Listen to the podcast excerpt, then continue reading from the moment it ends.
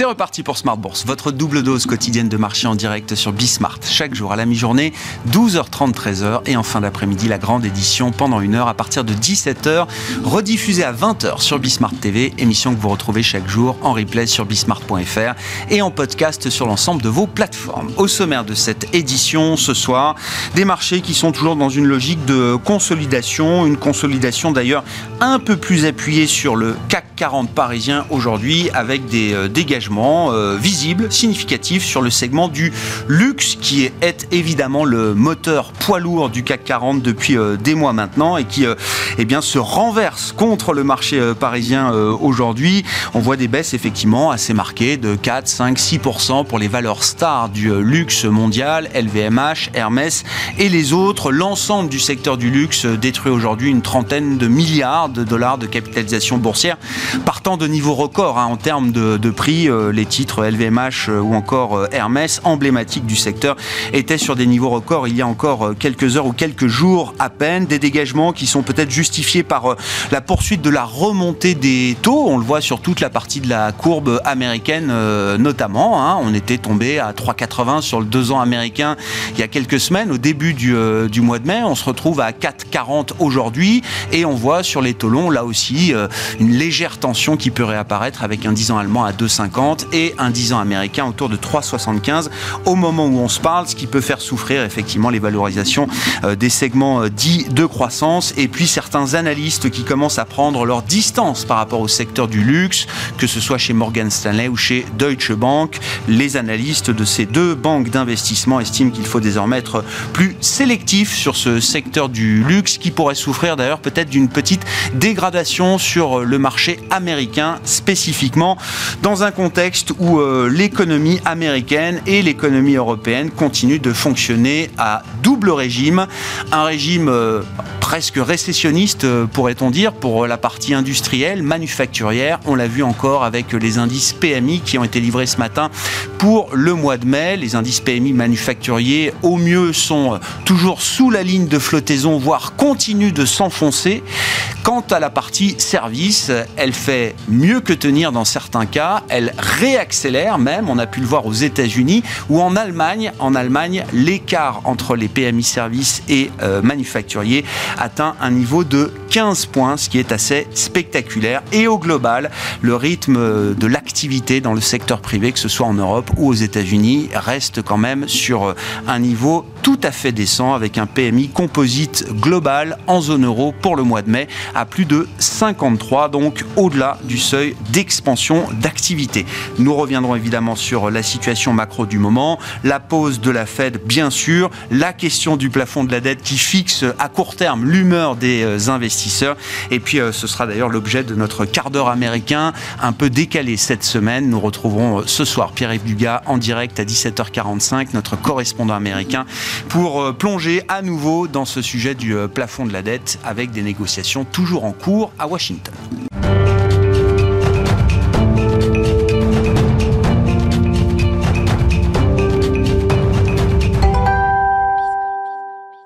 Mais d'abord, tendance mon ami, les infos clés de marché, comme chaque soir pour ouvrir l'émission à 17h en direct avec vous, Alix Nguyen, et des marchés européens qui accusent un peu le coup aujourd'hui. Et oui, l'indice PMI provisoire pour le mois de mai en zone euro, publié par l'agence S&P Global, a ralenti plus que prévu et il est mal digéré. Il est tombé à 53,3 du fait, pour l'essentiel, de la composante manufacturière très dégradée. Celle des services recule aussi. Autre facteur contribuant à une certaine mollesse sur les marchés aujourd'hui, les négociations sur le plafond de la dette américaine patinent. Une nouvelle réunion entre démocrates et républicains est prévue dans la journée. En attendant, l'inquiétude s'observe sur le rendement des emprunts américains à un mois. Il a touché un niveau historique à 5,88%.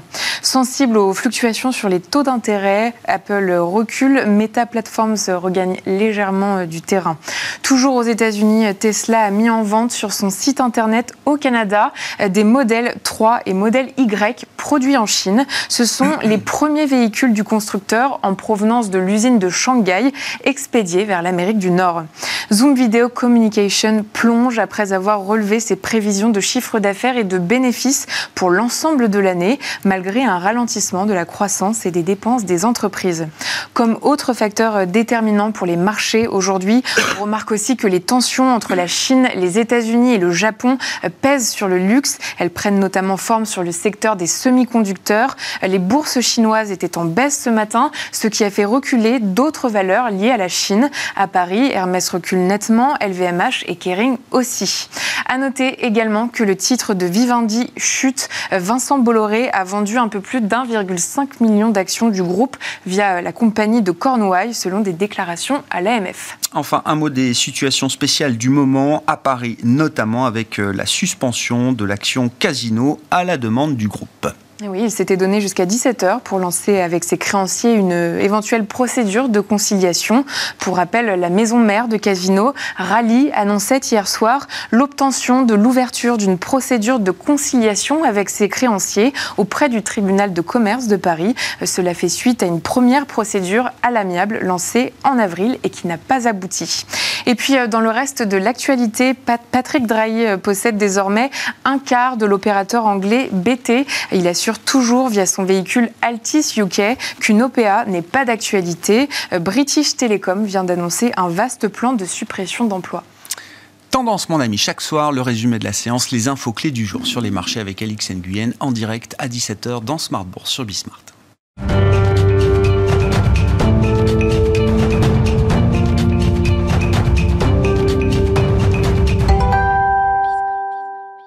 Trois invités avec nous chaque soir pour décrypter les mouvements de la planète marché. Vincent Chéniaud est avec nous en plateau, le directeur de la recherche de Generali Investments. Bonsoir Vincent. Bonsoir. Merci d'être là. Merci à Alain Dubrul de nous accompagner également. Bonsoir Alain. Bonsoir Grégoire. D'être directeur de la gestion de Claresco. Merci à Hervé Gouletker d'être avec nous également ce soir. Bonsoir Hervé. Bonsoir. Vous êtes conseiller économique d'Accuracy. Euh, un petit mot de la, de la, macro avec euh, notamment les, les enquêtes d'activité pour le mois de mai réalisées auprès des directeurs d'achat, des enquêtes mensuelles très suivies par euh, les marchés qui permettent peut-être d'y voir un peu plus clair, ça n'est pas certain, sur euh, cette dichotomie spectaculaire quand même entre le monde des services et le monde de l'industrie ou le monde manufacturier. On voit un écart grandissant dans certains pays, c'est 15 points d'écart entre ces indices euh, en Allemagne par exemple. L'écart grandit également aux États-Unis avec une partie service qui fait mieux que tenir, qui réaccélère dans certains cas, et une partie manufacturière qui euh, au mieux reste sous la ligne de flottaison, voire continue de s'enfoncer, Hervé. Que révèle cette situation euh, à ce stade? Est-ce qu'on se réjouit de voir les services aussi bien tenir ou est-ce qu'on s'inquiète de voir euh, le manufacturier euh, être de manière persistante à ces niveaux de faiblesse? Oui, les enquêtes PMI, c'était un peu un phare en matière de tempo de la conjoncture, comme ça tombait tôt dans le mois. Bon, voilà, c'était les nouvelles fraîches sur le profil conjoncturel et on aimait bien ça. Alors aujourd'hui, il y a, beaucoup de paradoxes dans les chiffres. Alors celui que vous avez noté, c'est l'écart entre services et euh, manufacturier. Si on essaie de faire des moyennes, habituellement, c'est assez proche. Quoi. Avoir un ou deux points d'écart en moyenne, c'est normal. Euh, Lorsqu'il y a des moments d'inflexion cyclique, l'écart s'accroît, mais c'est vrai que 15 points, vous l'avez rappelé, sur l'Allemagne, 12 sur la zone euro, c'est très bizarre qui doit-on croire? Alors, si on cherche un message de nature plus conjoncturelle, donc vraiment repérer les mouvements du cycle, le manufacturier serait sans doute plus à suivre. Et dans ce cas-là, le message est, un peu moyen. Euh, et je pense que ce qui donne du crédit à l'idée que le message du manufacturier euh, est porteur de sens, c'est que dans toutes les, retournements d'activité qu'on a connus euh, ces euh, longues dernières décennies, mm. c'était plutôt un choc. Alors, un secteur de l'immobilier, secteur financier, la santé publique. Et là, on se retrouve avec quelque chose qui, en apparence, en oubliant ce qu'il y a derrière, est plus cyclique. On a accélération des prix, on a remontée des taux d'intérêt, et donc finalement, bah, que l'activité euh, finisse par relâcher. Dans ce contexte-là, c'est un peu normal. Donc, le message du manufacturier facturier paraît cohérent avec le schéma classique, le schéma qu'on a en tête. Par contre, du côté des services, c'est vrai que ça devrait commencer à flancher aussi, et ça ne flanche pas. Alors, il y a plusieurs explications. Celle qui rassure le plus, c'est de se dire, bon, finalement, les services avaient énormément souffert pendant euh, la crise de la Covid. Il y a encore des mécanismes de rattrapage. Et donc, euh, bah, oui, on a un décalage. C'est un mélange de structurel d'un côté, de conjoncturel de l'autre. Il faut l'accepter. Et puis, on peut dire aussi deux autres choses euh, plus embêtantes et qui font perdre un peu le sens de ce qui se passe. La première, c'est que on le sait tous, la qualité des statistiques aujourd'hui ah est moins bonne, simplement parce qu'il y a moins de gens qui répondent. Euh, ça se voit un peu partout et c'est un problème.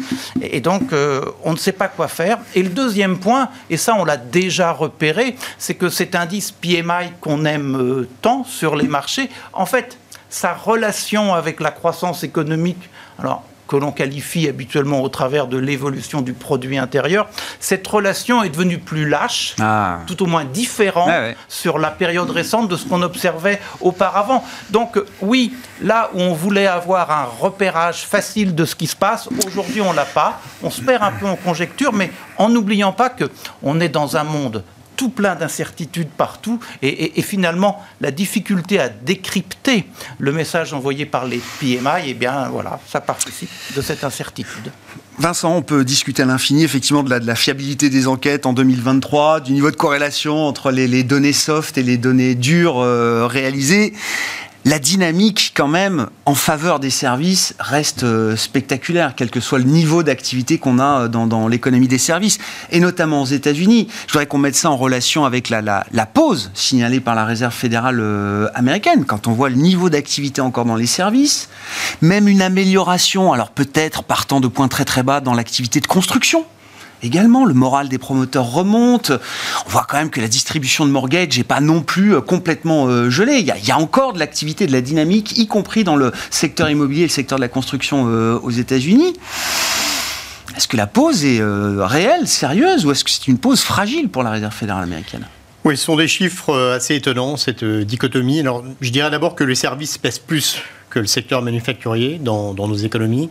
Mais c'est vrai que le secteur manufacturier est plutôt un, certain leadership. C'est-à-dire que quand les entreprises manufacturières euh, sont dans des euh, temps difficiles, euh, elles commencent à couper les services et avec retard, on voit un affaiblissement des services. Alors c'est vrai que le consommateur, lui, tient très bien et donc on a ces effets de, queue de comète sur, sur l'après-Covid avec l'épargne excédentaire qui est, qui est dépensée.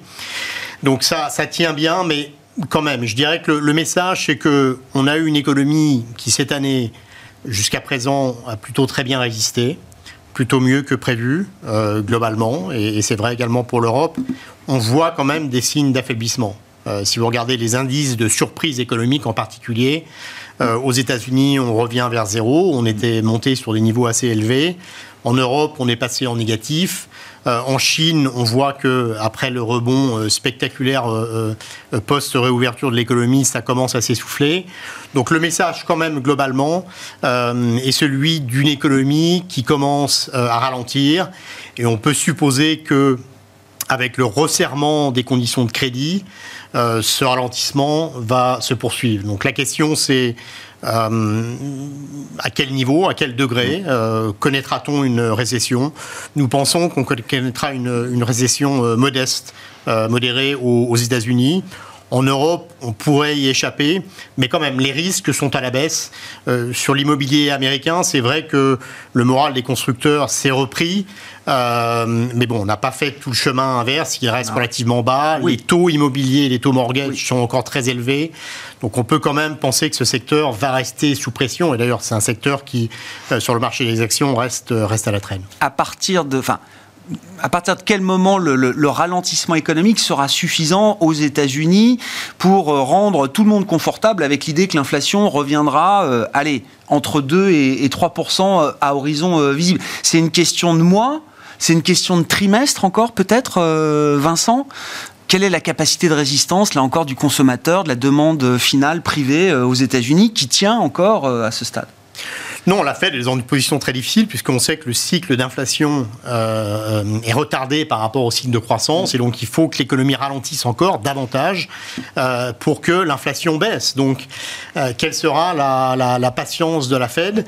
C'est sûr qu'il y a des interrogations sur la fin de ce cycle de hausse des taux. Nous, on pense que c'est terminé, mais c'est sûr que on n'est pas certain de ça. Quand vous regardez les enquêtes auprès des consommateurs, par exemple, aussi bien aux États-Unis qu'en Europe, les anticipations long terme sur l'inflation ont augmenté très fortement lors de la dernière enquête. C'est le type de choses qui ne va pas rassurer les banques centrales. Alors, ce n'est pas le seul indicateur euh, qu'ils regardent. Ils regardent également euh, les, euh, les, prévisions des professionnels, les entreprises, les, les, les, points morts d'inflation sur le marché. Donc, il y a vraiment une batterie d'indicateurs. Mais c'est le type d'élément qui peut les inquiéter sur la persistance de cette inflation dans la mesure où elle commence plutôt à être ancrée dans les, dans les mentalités. Hmm. La pause de la Fed, telle que signalée lors de la précédente euh, réunion par euh, Jérôme Poel, c'est euh, équivalent à la fin des hausses de taux ou pas forcément, Alain? Nous, on pense qu'on est très proche de la fin des hausses de taux. Très proche. Oui, très proche. Oui, non, mais. Enfin, d'ici l'été, c'est fini, il n'y aura plus de hausse de taux. D'accord. En revanche. Euh, On n'y est pas forcément tout de suite aujourd'hui. Si, si, non. La, non, mais c'est. Les hausses de taux, c'est, pour nous, c'est presque fini. à partir de cet été, c'est terminé. d'accord. En revanche, la contrepartie, c'était peut-être que les, le début des baisses de taux n'est, pas forcément pour tout de suite. Euh, par rapport à tout ce qui a été dit, en fait, le problème de toutes ces enquêtes, c'est, quand même beaucoup de sentiments euh, qui est quand même très, très aujourd'hui influencé par une conjoncture qui en apparence reste assez bonne. On l'a souligné, il y a des effets rattrapage post-Covid. C'est vrai que dans les services, on n'est pas encore au niveau pré-Covid, hein, même dans le tourisme, dans le transport aérien. On s'en rapproche à grande vitesse, mais on n'y est pas encore tout à fait. Euh, aux États-Unis, les créations d'emplois continuent, mais si on regarde de près, elles continuent dans les secteurs qui n'ont pas encore rattrapé le Covid. Mm. Alors, dans les secteurs qui sont déjà au niveau du Covid, ça commence à plafonner un petit peu. Et puis sur l'inflation, euh, effectivement, euh, il y a une inflation qui est, embarquée, sous-jacente, notamment dans les salaires, qui va mettre du temps à s'arrêter. Mais pour autant, aux États-Unis, euh, je pense qu'on pourrait retrouver des niveaux d'inflation pas loin de 3 euh, dès cet été. Ce qui veut dire que si, l'inflation se calme, après il y a la question de la croissance, mais si l'inflation se calme, ça laisse de la marge côté taux. Et puis, le deuxième point, c'est de dire qu'aujourd'hui, bah, toutes les entreprises que je rencontre, elles sont encore assez contentes à eh très court terme. Mais le paradoxe, c'est qu'elles disent oui, j'exécute mon carnet de commandes, par exemple dans la construction, dans les chantiers, c'est plus facile, les livraisons sont là, les, les, les, entreprises sont un petit peu moins débordées qu'avant, donc elles délivrent. On a des publications de chiffre d'affaires très bonnes. Quand Beneteau nous fait plus 50 au premier trimestre, c'est aussi parce qu'il y a certains bateaux, on a pu mettre les trucs qui manquaient et les livrer. Donc ça donne une impression de bonne activité, les recettes rentrent, la TVA est là, mais les carnets de commandes, eux, ça, plus dans l'industrie, dans les services, ils sont moins bons. La dynamique de prise de commande, quand même, ralentit. Pas forcément chez Beneteau, mais dans la construction, c'est évident. Donc, la construction, c'est typiquement le secteur où il y a une dichotomie incroyable entre l'activité spot, qui est très bonne, et le deuxième semestre, qui sera certainement mauvais. Mm. Et donc, du coup, dans l'esprit des consommateurs, aujourd'hui, c'est encore la fête. La récession, ils ne l'ont pas encore vue. Et pourtant, ça va ralentir.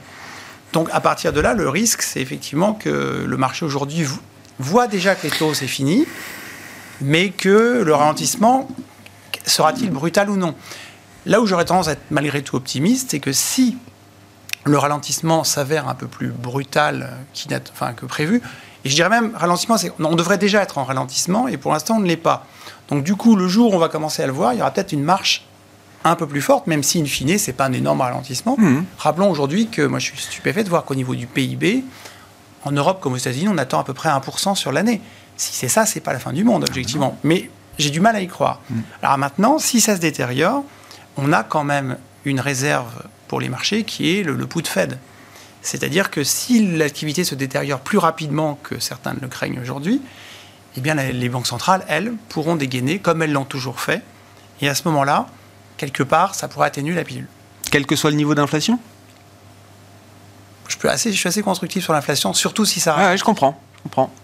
Enfin, Hervé. Moi, enfin, si on veut regarder au cœur de la formation des coûts et des prix, il y a ce qu'on appelle les coûts salariaux unitaires. Donc vous prenez l'évolution des salaires, vous retranchez celle de la productivité. Et la bizarrerie du moment, une fois encore, on, est face à des mécanismes que l'on ne comprend pas bien, mais on observe une panne de la productivité du travail. Et quand vous regardez aujourd'hui la relation entre l'évolution des coûts salariaux unitaires et l'évolution du noyau dur des prix à la consommation. Vous avez enlevé l'énergie, les produits alimentaires. Aujourd'hui, vous comprenez très bien ce qui se passe sur les noyaux durs qui sont à 6% à peu près de part et d'autre de euh, l'océan. Et donc, la question que vous vous posez, c'est euh, si on garde des marchés de l'emploi tendus, et, et pour le moment, on a envie de dire qu'ils vont rester tendus, et si on continue de traîner cette panne de la productivité, eh ben, vous avez une constitution de euh, coûts salariaux unitaires qui n'est pas bonne du tout. Mmh. Alors après, ben, le choix, c'est soit vous voulez de la désinflation, et dans ce cas-là, c'est les profits unitaires qui vont euh, prendre cela. Euh, c'est-à-dire qu'ils vont baisser. L'encaisser, ouais.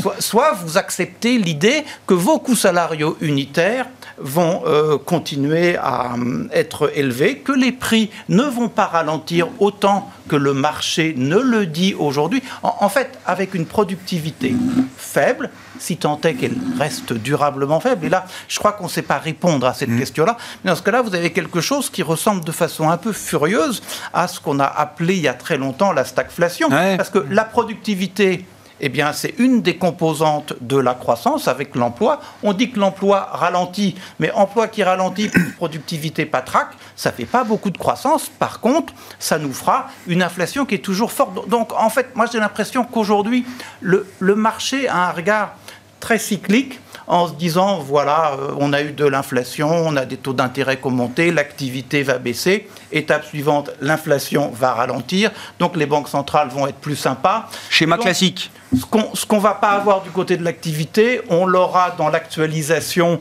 euh, de la croissance mm. avec des taux d'intérêt plus bas. Et finalement, je m'en sors. Mais, mais peut-être que ça ne sera pas comme ça et qu'on s'en sortira plus difficilement. Non, pour, moi, il y a quand même encore une dissonance dans le marché. C'est-à-dire ah. que euh, le marché euh, de taux anticipe des baisses assez rapides de taux de la Fed, quand le marché d'action, lui, anticipe qu'on a plutôt vu le point bas sur les earnings, euh, et donc qu'on n'aura pas de ralentissement sévère. Ces anticipations, ce consensus sur les earnings nous dit que, un, on n'a pas de récession, et pas de récession sévère du tout, et ou deux, les entreprises gardent une capacité à fixer les prix. Mm. Euh, et donc, c'est le, fameux greedflation, c'est-à-dire que les entreprises ont utilisé cet environnement inflationniste pour monter les prix et protéger leurs marges, voire gonfler leurs marges. Euh, donc, le, pour moi, il y a une dissonance entre cette baisse rapide de la Fed, qui impliquerait soit un fort ralentissement, soit une baisse brutale de l'inflation, et de l'autre côté, euh, des anticipations sur les earnings qui sont relativement optimistes. Donc, mm. il, y a, il y a quand même une dissonance. Les marchés d'actions, au total, se porte plutôt euh, bien, même si on a une correction euh, aujourd'hui. C'est vrai que les marchés d'actions ont été soutenus par une période trimestrielle des résultats qui a été excellente, euh, avec des, résultats nettement supérieurs aux anticipations. Donc ça, ça a soutenu le marché. Mais pour moi, on a quand même une forme de, dissonance qui devra être résolue euh, et, a priori par une correction à la baisse des actions. Même si au sein de ce marché actions et de ces indices euh, actions, euh, là aussi il y a deux mondes. C'est-à-dire qu'il y a le S&P 005 et le S&P 495. il y a, bah oui, il y a les GAFAM, les méga cap et des indices small cap qui sont encore largement 20% en dessous de leur sommet précédent. Enfin, il y a toute une partie de la cote qui est déjà noyée, j'allais dire, dans l'idée de la récession. Alors on le voit pas parce que dans les indices les plus gros poids, luxe, euh, tech, américaine, euh, emportent tout euh, en mode rouleau compresseur. Mais dès qu'on regarde, il n'y a pas besoin de regarder très finement non plus les choses, on voit bien qu'il y a toute une partie du marché qui intègre déjà, alors peut-être comme le marché obligataire, des temps beaucoup plus difficiles. Absolument. C'est pas, euh, c'est pas le monde des bisounours, le marché action non plus. C'est vrai. La, profondeur euh, dans, dans le, rallye des actions euh, cette année est très limitée, notamment, mm. vous le mentionnez, aux États-Unis. Si vous regardez le S&P, on doit être en hausse d'environ 9% depuis le début de l'année. Mais si vous regardez... Équipondéré, c'est très très négatif. hein. Non, on est, on est très marginalement positif. D'accord, d'accord. Donc, mais il y a, y a, un écart très important, effectivement, de, de 8-9 points. donc ça, ça, ça, dit bien que ces, ces gains des actions ont été très concentré. Si vous regardez les marchés européens depuis trois mois, disons depuis début mars, euh, donc avant la crise SVB, c'est vrai que les secteurs cycliques sont plutôt à la traîne. Euh, ressources euh, basiques, immobilier, bien entendu, euh, mais également les banques, l'énergie, euh, tout ça, ce sont les, sous-performeurs et ce sont des, secteurs plutôt cycliques. Donc il y a quand même, euh, sous la surface, des inquiétudes sur le cycle, mais il n'empêche que dans son ensemble, il me semble quand même qu'il y a une certaine dissonance entre les, taux et les actions. Mais ça veut dire que si les marchés actions doivent quand même corriger un peu, comme vous dites, ça passe par une baisse de ces méga caps, de ces blue chip américaines qu'on connaît tous, ou du luxe à Paris, qui d'ailleurs baisse aujourd'hui de manière un peu euh, significative. C'est ces boîtes-là, ces compartiments-là qui doivent baisser. On peut penser que l'euphorie sur ces secteurs, notamment sur le luxe, sur la tech euh, qui est euh, sensible au taux, je me prononcerai moins, moins vite. Ben mais il y a aussi probablement de la place pour que le cyclique baisse davantage. Ah. C'est-à-dire qu'elles ont souffert, mais en relatif. Mais mais il y a probablement encore de, de, de, la place pour que les inquiétudes cycliques euh, augmente. Ah Comment vous regardez ce marché action à, deux vitesses? Alors le fait du jour, c'est effectivement la, baisse du luxe, partant de niveau de prix record. Hein. Enfin, je veux dire, on va pas s'alarmer pour LVMH euh, et Hermès aujourd'hui. Mais il y a des prises de profit de temps en temps. Alors voilà. Là, on a eu une hausse incroyable même si les multiples en absolu ne sont pas indécents. Enfin, Hermès, si, mais ça l'a toujours été. Mais le VMH, on est à 25-26 fois les résultats. Oui, mais ils sont moins élevés que, que les précédents records de, l'action. Voilà. voilà. on ne peut pas dire aujourd'hui LVMH soit particulièrement cher, si vous voulez. Alors maintenant, comme on l'a souligné, c'est vrai que la cote, il y, a, beaucoup d'écarts. Il y a des sociétés, on va, pour être très très grossier, on va dire les sociétés de qualité tech, luxe, où on sait que ça avance quoi qu'il arrive et qui sont à 25 fois les résultats. Et vous avez des sociétés plus cycliques plus, euh, plus incertaines, qui n'ont pas forcément du pricing power, qui, si ça ralentit, vont devoir baisser leur prix pour, pour tenir leur volume, etc. Et qui sont à 10 fois les résultats. Et puis dans le monde des small mid cap, on a des boîtes de grande qualité bah, voilà. qui sont à 10 fois les résultats bah, parce qu'il n'y a pas de flux, pas de volume, pas de ceci, pas bah de oui. Donc les valorisations du marché en tant que tel, 13 hein, fois les résultats 2023 en Europe, 18 fois aux États-Unis, en soi, c'est une forme de protection parce qu'on n'est pas dans une bulle, allez, au moins en termes de multiples. Maintenant, en termes de, valorisation ou de dynamique, c'est vrai que le luxe, on pourrait avoir un petit ralentissement d'activité qui pourrait peser sur les, cours de bourse. Mais fondamentalement, ça reste un secteur de croissance où il y a du pricing power. Et le schéma où on a une économie qui ralentit avec des taux d'intérêt qui se calment, entre guillemets, ça devrait favoriser les valeurs, soit les valeurs dites de croissance ou qui ont la capacité de garder leur marge, dont, les résultats ne souffriront pas trop, et qui bénéficieront, boursièrement parlant, d'une hausse des multiples. Donc la tech, oui, le luxe, oui. Après, il y a des grandes tendances qui ne vont pas forcément changer, qu'il y ait une récession ou pas. C'est cette tendance à la premiumisation des comportements qu'on voit avec le luxe. Et puis la tech, c'est aussi un moment où on a, eu, on a mis du temps à mettre en place tout ce qu'on appelle l'infrastructure cloud, l'IA, etc. Et là, on arrive à une phase où ben, tout ce qui est intelligence artificielle va commencer à avoir des effets peut-être plus tangibles sur la performance de l'entreprise. Et c'est aussi avec ce genre de choses que les questions de productivité euh, pourraient euh, s'améliorer. Alors peut-être en détruisant des emplois, mais sur votre point sur la productivité, qu'est-ce qu'on a? On a du mal à trouver des gens pour travailler en ce moment. Donc, il bah, faut aller les chercher. On va chercher des gens peut-être moins en forme, plus âgés, moins motivés, parce qu'il faut quand même les faire travailler. Donc, c'est pas illogique que quand le marché de l'emploi est très tendu, euh, on est moins regardant sur la énième personne qu'on mmh. recrute, et donc sa motivation, sa capacité à travailler, elle peut démissionner du jour au lendemain. On comprend bien pourquoi, dans une économie un petit peu sous tension, la productivité marginale du travail est moins bonne. C'est un peu logique. Donc si les choses se calment, la France, historiquement, a été connue pour avoir une bonne productivité du travail, puisqu'on a des charges sociales extrêmement élevées. Mmh. Donc tout le monde s'en plaint, mais au moins la productivité du travail en France est bonne, parce que le travail est très cher, et pour cause. Donc la productivité du travail, c'est quelque chose qui peut s'améliorer si l'activité ralentit. Et puis, il y a toutes ces nouvelles technologies qui vont arriver. Alors, certains vont, le voient comme un drame social parce que ça va libérer des bras, créer du chômage, mais en même temps, libérer des bras, ça peut aussi permettre de faire d'autres choses. Donc, c'est pas, on Donc, technologie, oui.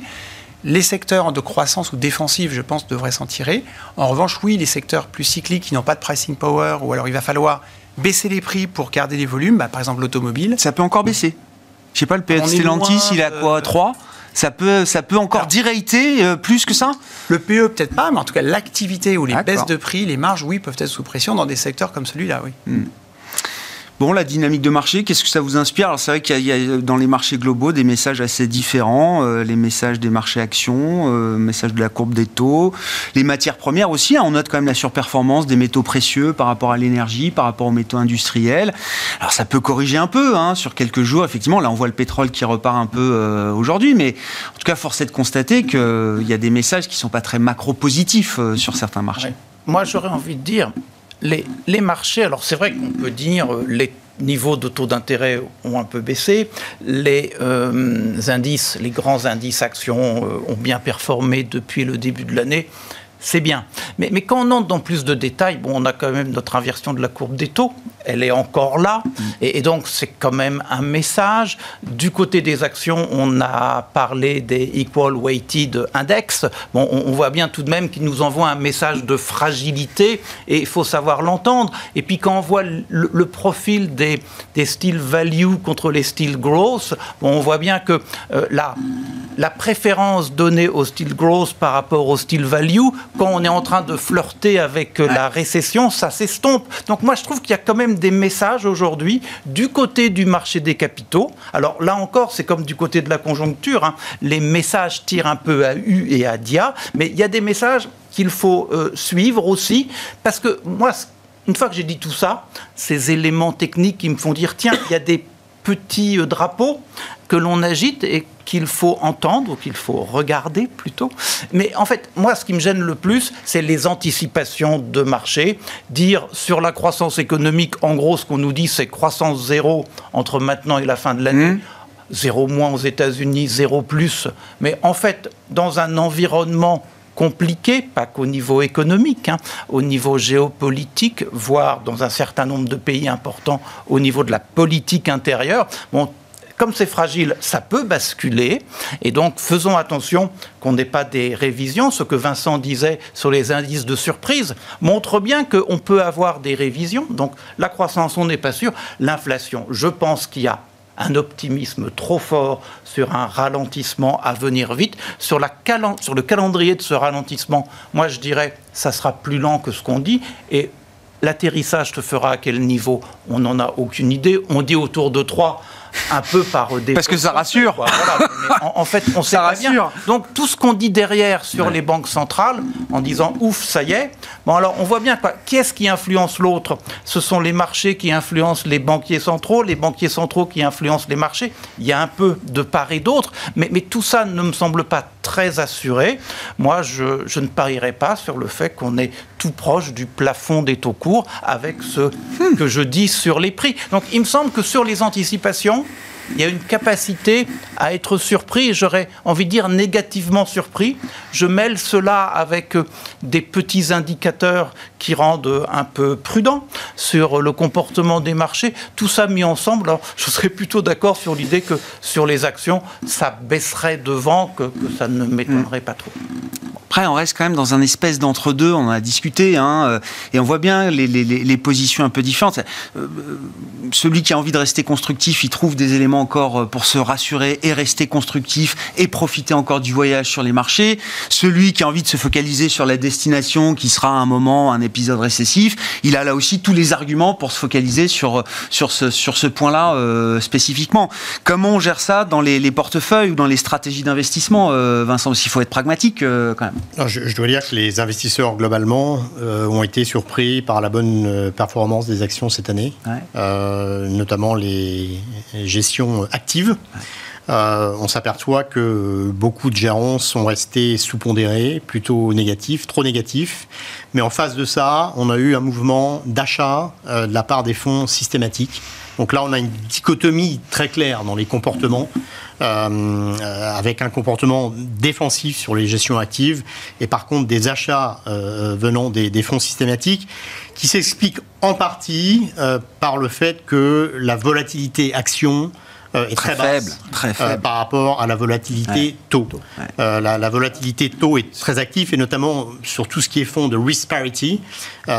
cette faible volatilité relative sur les actions pousse à des achats d'actions mm. et ça a contribué à cette performance quand même meilleure qu'attendue sur les actions cette année.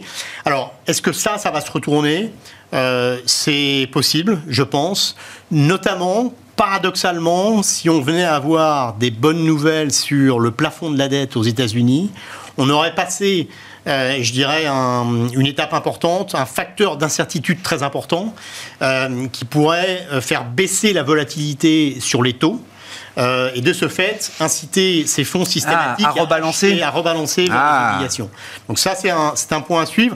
L'autre implication un petit peu paradoxale d'un accord sur le plafond de la dette, c'est que une fois que le euh, département du Trésor américain est en position pour émettre de la dette de nouveau, eh bien son compte, alors c'est un peu technique, mais son compte de cash à la Fed va gonfler et ça va impliquer que, la liquidité sort du marché euh, pour se trouver euh, bloqué à la, à la Fed. Donc c'est un, un choc négatif de liquidité et on sait que ces chocs de liquidité ont un impact important sur les actifs risqués.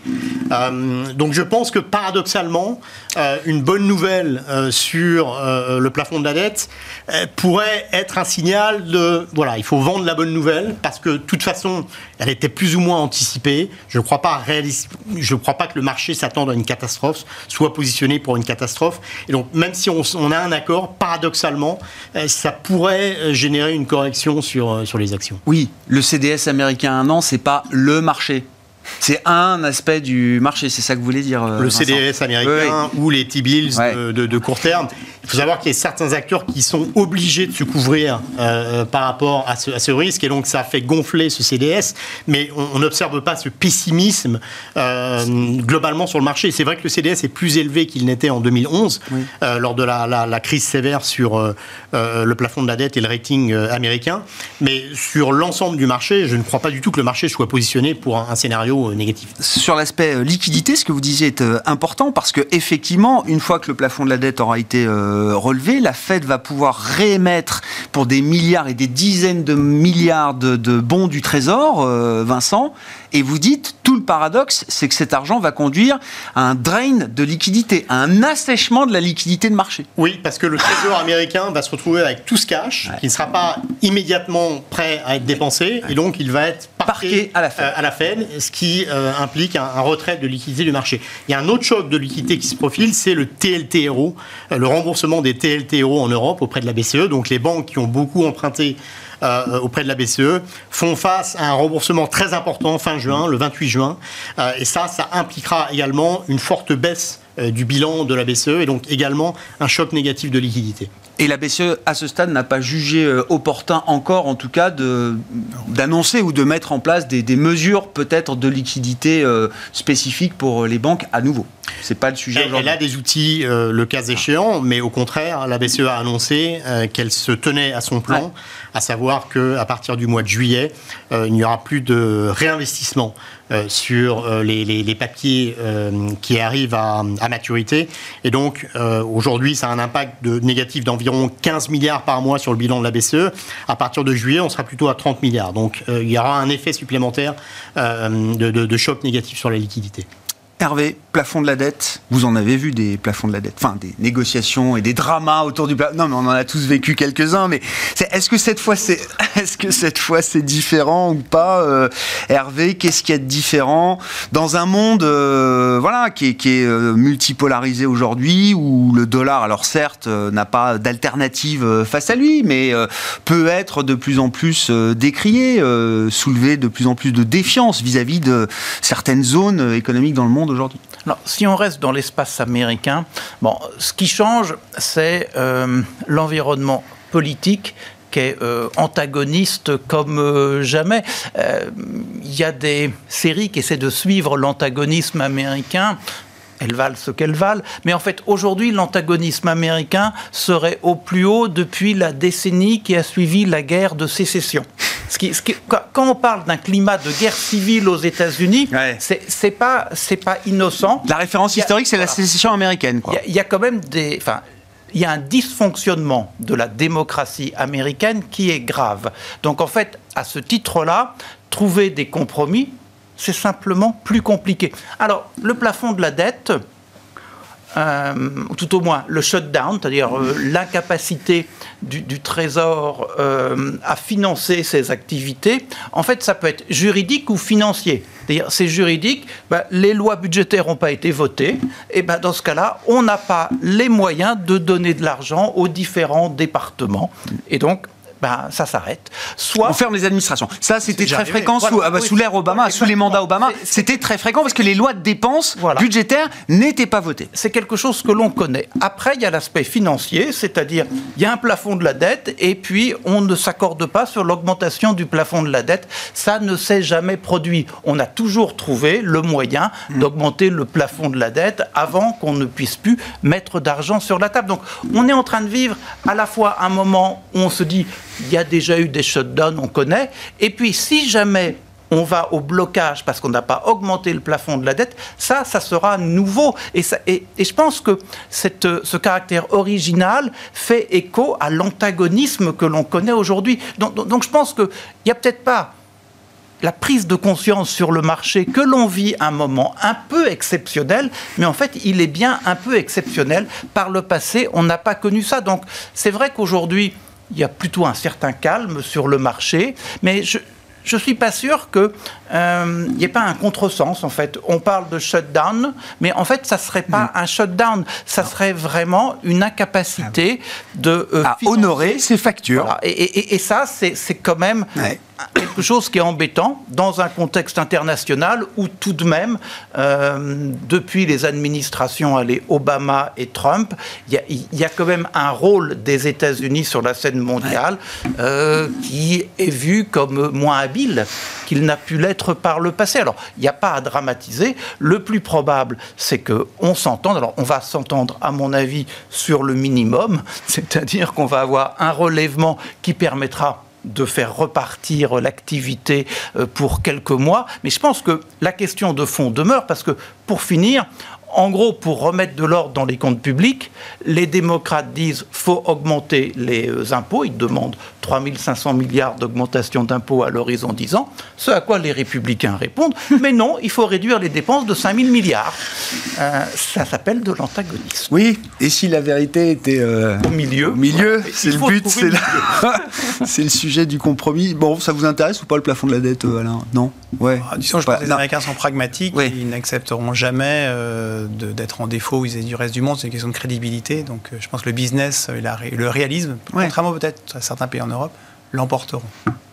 Ben, c'est normal. les stratégies. Effectivement, beaucoup demandent ou appellent euh, euh, la classe politique américaine. Faites sauter définitivement une bonne fois pour toutes cette question du plafond de la dette. Bon, bah, ça permet de se plonger un peu dans le débat euh, politique euh, des finances publiques euh, à, régulièrement. on en parle quand même de la question de la dette et du déficit en Europe. Il n'y a pas ce plafond, mais, il y a un cadre budgétaire, il y a des contraintes. On est en pleine discussion sur ces sujets-là quand même, non? Oui, mais après, il y a une question de crédibilité. C'est la première souche de dette mondiale s'ils n'honorent pas leur... Enfin, c'est inenvisageable par rapport au système. Ils le savent très bien. Même sans aller jusqu'à un événement de crédit au sens financier du terme, si l'administration américaine ou si le Trésor américain euh, n'est même plus capable d'honorer certaines de ses factures euh, domestiques, ce serait une tâche euh, sur la signature américaine Ça, ils l'ont déjà fait. S'ils ne payent pas leurs fonctionnaires, c'est pas nouveau. Enfin, ils l'ont déjà fait. Ce qui compte, c'est que le, celui qui détient la dette, il soit payé. si, sinon, ça, c'est un vrai événement de crédit. Mm. Une boîte qui honore ses créances, si elle si elle ne paye pas ses fournisseurs, enfin, on ne citera personne. Hein. Non, non. C'est des choses qui existent. Et voilà, ce qui compte, c'est que les bondholders soient, soient honorés. Et ça, je pense qu'ils savent très bien qu'ils ne peuvent pas se permettre de ne pas le faire. Il y, a une hiérarchie quand même dans le, dans le défaut entre ne, pas rembourser un, un, bills euh, monétaire à un mois et, euh, ne pas rembourser de la dette euh, plus long terme. C'est pas la même histoire ou au final, pour l'image du dollar et de la signature américaine, ce serait le même. Non, dans le cas extrême, il euh, mettrait en place des priorités, effectivement, et je pense que la priorité serait de payer la dette courte et longue. Euh, ah avant de, payer certains créanciers ou employés, mm. euh, effectivement. Mm. c'est inimaginable qu'ils ne payent pas. c'est pour ça d'ailleurs que le marché Très trop cher. ne l'imagine pas vraiment. Bon, on suivra ça euh, entre le 1er, le 2, le 8 juin. Voilà, c'est dans cette zone-là que les choses se joueront ou seront peut-être résolues euh, d'ici là. On va en reparler dans un instant dans le, quart d'heure, le dernier quart d'heure de Smart Bourse qui sera notre quart d'heure américain ce soir. Merci beaucoup à vous trois d'avoir été les invités de Planète Marché. Vincent Chéniol, directeur de la recherche de Generali Investments, aux côtés d'Hervé Gouletker, conseiller économique d'Accuracy, et de Alain Dubrul, le directeur de la gestion de Claresco.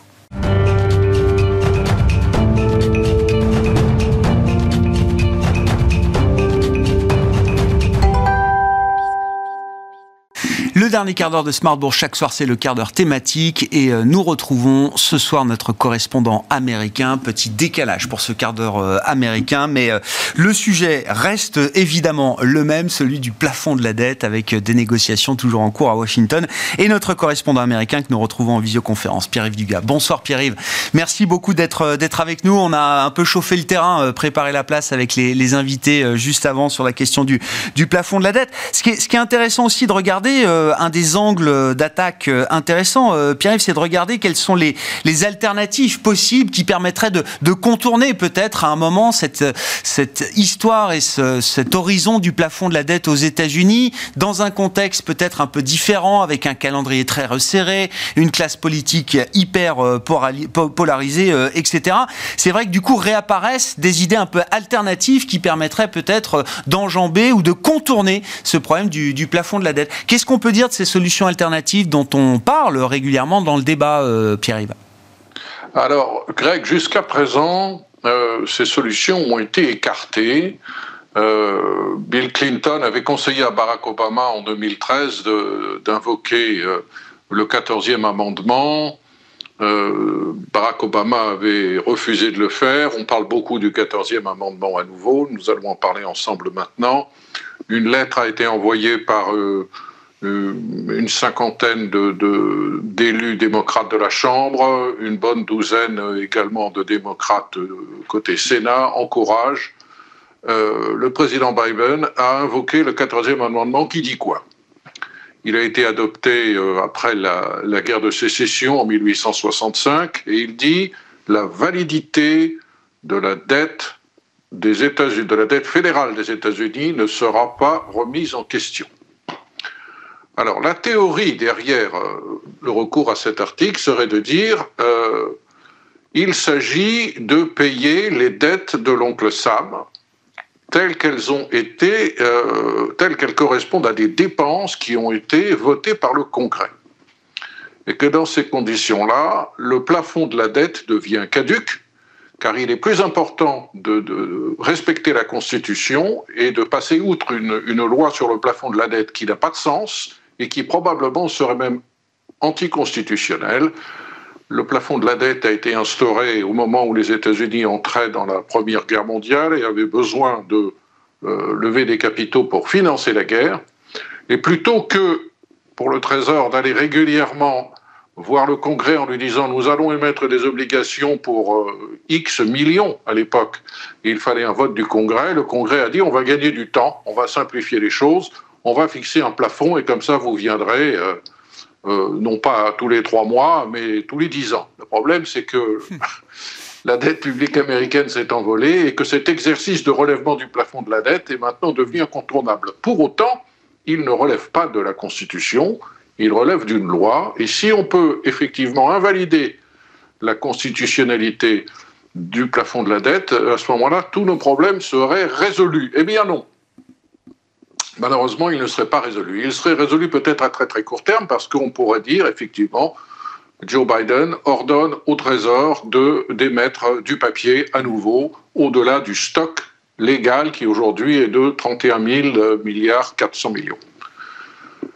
Est-ce que le marché va accepter ce nouveau papier américain? Sachant qu'un euh, point d'interrogation va se poser sur la constitutionnalité, sur la légalité de ce papier. Probablement, euh, une prime sera demandée par les investisseurs pour accepter ce papier, le temps que la constitutionnalité de la question soit tranchée. Qui va saisir la Cour suprême? Personne ne sait d'ailleurs qui a intérêt pour agir dans cette affaire. Il y a une grosse, euh, une grosse incertitude là-dessus. Combien de temps la Cour suprême va-t-elle va-t-elle prendre avant de trancher cette, euh, question fondamentale? Probablement trop longtemps trop longtemps parce qu'il euh, faut continuer à négocier. On ne peut pas attendre que la Cour suprême tranche pendant un mois, euh, même, même une semaine. Hmm. Et que se passera-t-il si la Cour suprême euh, est saisie de cette affaire? Eh Bien, Immédiatement au Congrès, on va dire c'est un coup d'État. C'est un coup d'État du président Biden qui passe outre la volonté du Congrès. Donc, loin de, de, forcer un, un, compromis bipartite, recourir euh, à cet amendement constitutionnel en tant que solution pour contourner et invalider une fois pour toutes le plafond de la dette va aggraver la guerre civile qui, euh, qui fait rage à Washington et ne résoudra rien. Alors, euh, il est intéressant de voir que aussi l'argument du plafond du 14e amendement peut se retourner contre ceux qui euh, prétendent que c'est la solution. Pourquoi? Parce que euh, on peut très bien imaginer, et nos invités ont évoqué cette possibilité, que, mettons le 1er juin ou le 2 juin, le Trésor dise Ah, je ne peux pas payer toutes mes factures. Alors, je vais payer certaines de mes factures. Et la Constitution m'oblige, 14e amendement, à payer d'abord la dette publique fédérale. C'est-à-dire qu'il va falloir d'abord donner l'argent aux Chinois plutôt que de donner aux anciens combattants, aux veuves et aux orphelins pour financer les programmes de santé américains. Vous imaginez la catastrophe politique pour la Maison-Blanche et pour le Trésor américain d'être obligé de payer les intérêts des méchants banquiers des méchants, euh, et des méchants chinois, puisque les Chinois sont accusés de tous les maux, plutôt que de donner euh, l'argent public à ceux qui le méritent, les retraités américains. Donc on rentre non seulement d'un point de vue constitutionnel, mais d'un point de vue politique, dans une, dans une stratégie de priorisation, comme on dit pour ça en français, qui, qui, euh, qui devient insoluble. Il faut absolument trouver un compromis et éviter de remettre en question ce système absurde, peut-être, mais qui existe euh, en tout cas pour le moment.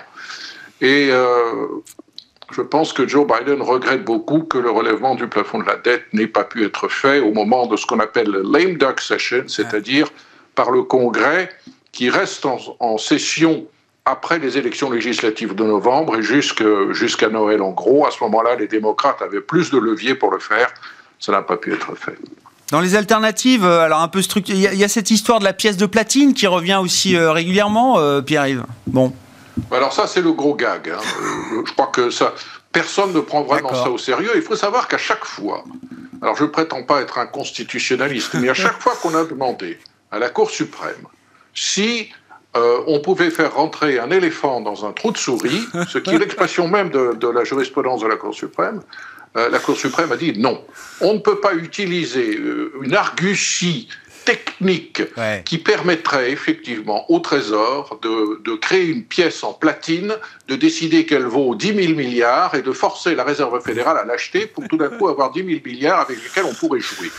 Euh, c'est peut-être légalement imaginable, mais il est très vraisemblable que la constitutionnalité de, de ce système euh, soit euh, invalidé par, euh, par la Cour suprême. Il faudra trouver une, autre méthode, peut-être, peut-être bah. demander à la Réserve fédérale tout simplement d'acheter les obligations du Trésor qui vont tomber en défaut. Attention, on n'est pas en situation de cross-default.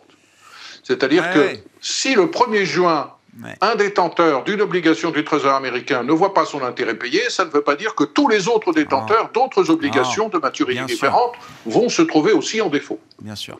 Non, mais la tâche euh, serait quand même bien euh, présente euh, de ce point de vue-là. Donc, il faut bien s'en remettre à la négociation désormais, à nouveau, toujours, Pierre. D'ailleurs, c'est intéressant parce que la structure de la, de la, négociation, on parle beaucoup de la polarisation de la vie politique américaine, démocrate, euh, républicain, à couteau tiré, bien sûr, mais cette polarisation, elle existe au sein même des deux partis, démocrates et républicains. Ça, ça donne un jeu de négociation à, à plusieurs bandes, c'est le principe, et euh, on n'est pas étonné de voir ça dans le, le schéma euh, politique américain, mais ça prend une dimension encore plus importante là, en 2023, avec cette question du plafond de la dette. En fait, les républicains négocient avec leurs interlocuteurs à la Maison-Blanche, mais ils savent en filigrane qu'ils ne peuvent accepter les termes d'un compromis qui sera lui-même validé par la droite populiste du Parti républicain. D'où l'intérêt de euh, renverser la table de temps en temps, de dire ça ne va pas du tout, les négociations ne profitent pas, parce que quand, in fine, on aboutira à un compromis, on pourra dire, vous vous souvenez, euh, il a fallu que je me mette en colère tout rouge et que je renverse la table pour qu'on en arrive là. Suivez-moi, je n'aurais pas pu faire mieux. Il y a un, équilibre subtil à trouver entre euh, euh, la menace de quitter la salle et l'importance de rester dans la salle pour continuer de, négocier, parce que les républicains et les, négociateurs républicains ne contrôlent pas, il n'y a pas de discipline de parti. C'est un petit peu, dans une moindre mesure, c'est un petit peu la même chose du côté démocrate. Joe Biden a une grande latitude pour faire des concessions, mais il sait que certains à gauche de, de son parti, par, parmi les élus à gauche, tant à la Chambre du Sénat, sont déjà mécontents parce qu'il est revenu de fait sur une de ses grandes promesses qui était de ne jamais négocier mmh. avec le pistolet sur la tempe, mmh. de ne jamais négocier de réduction ou de gel des dépenses publiques et de recul ou de réduction des dépenses sociales avec la menace du défaut du Trésor dessus. Il avait dit je ne le ferai jamais, il l'a dit encore il y a 15 jours, et pourtant, de facto, c'est ce qu'il fait. Et la gauche est très mécontente euh, qu'il se soit trouvé dans cette situation-là. En tout cas, elle affiche de l'être. Une fois qu'on a dit ça, Pierre, est-ce qu'il y a une raison que un compromis ou le compromis puisse être trouvé avant la euh, dernière seconde, de la dernière minute, de la euh, onzième heure, euh, de la date fatidique? Moi, je suis un petit peu déçu de voir qu'il n'y a pas de, forte personnalité euh, à la Maison Blanche pour euh, négocier face à M. Kevin McCarthy. Euh, les, proches collaborateurs de Joe Biden et Joe Biden lui-même sont, face à Kevin McCarthy et j'aurais préféré pour la Maison Blanche et pour, l'administration Biden que euh, on ait une figure très forte et politiquement très expérimentée dans les négociations avec le Capitole occupant le poste de secrétaire au Trésor. Janet Yellen n'est pas dans la négociation. Et euh, Janet Yellen est une économiste très respectée, mais elle n'est pas dans l'équation. Et je pense que si on avait un, un, un James Baker, par exemple, mm. euh, ou l'équivalent démocrate d'un James Baker ou d'un Hank Paulson, euh, qui était le, le, le, républicain pendant la crise de 2008, on n'en serait probablement pas là. Et je pense que c'est un, un, un handicap pour, ouais. pour l'équipe de Joe Biden. Ouais il manque un, une personne clé effectivement côté euh, Maison Blanche pour euh, assumer et assurer euh, le déroulé de ces, ces, négociations qui se poursuivent. Euh, j'imagine qu'il y a des sessions de rencontres qui sont encore prévues là aujourd'hui dans les prochaines heures et les prochains jours, euh, Pierre. Alors, ce qu'il y a, c'est qu'on ne sait pas ce qui se passe dans cette négociation. On n'est pas en mesure de dire, voilà, il y avait cinq gros points à régler, on en a réglé un, il en reste quatre. En fait, les cinq points seront probablement euh, liés jusqu'au dernier moment. On négocie sur les dépenses publiques, sur un d'ailleurs, euh, euh, les dépenses publiques aujourd'hui, mais sur un calendrier de 10 ans, avec une progression. On, on négocie aussi sur euh, la taille du relèvement du plafond. Les républicains voudraient qu'on relève de très très peu de manière à ce que la question se repose juste avant les élections présidentielles.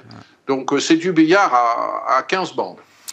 Merci beaucoup de nous aider à suivre euh, ce sujet du plafond de la dette et ces négociations en cours. Pierre-Yves Dugas avec nous chaque semaine, le quart d'heure américain de Smart Bourse. Historiquement, traditionnellement, le lundi 17h45, exceptionnellement cette semaine, ce mardi à 17h45, quart d'heure américain que vous retrouvez bien sûr en replay sur bismart.fr et en podcast sur l'ensemble de vos plateformes. Voilà pour cette édition Smart Bourse ce soir. On se retrouve demain à 12h30 en direct.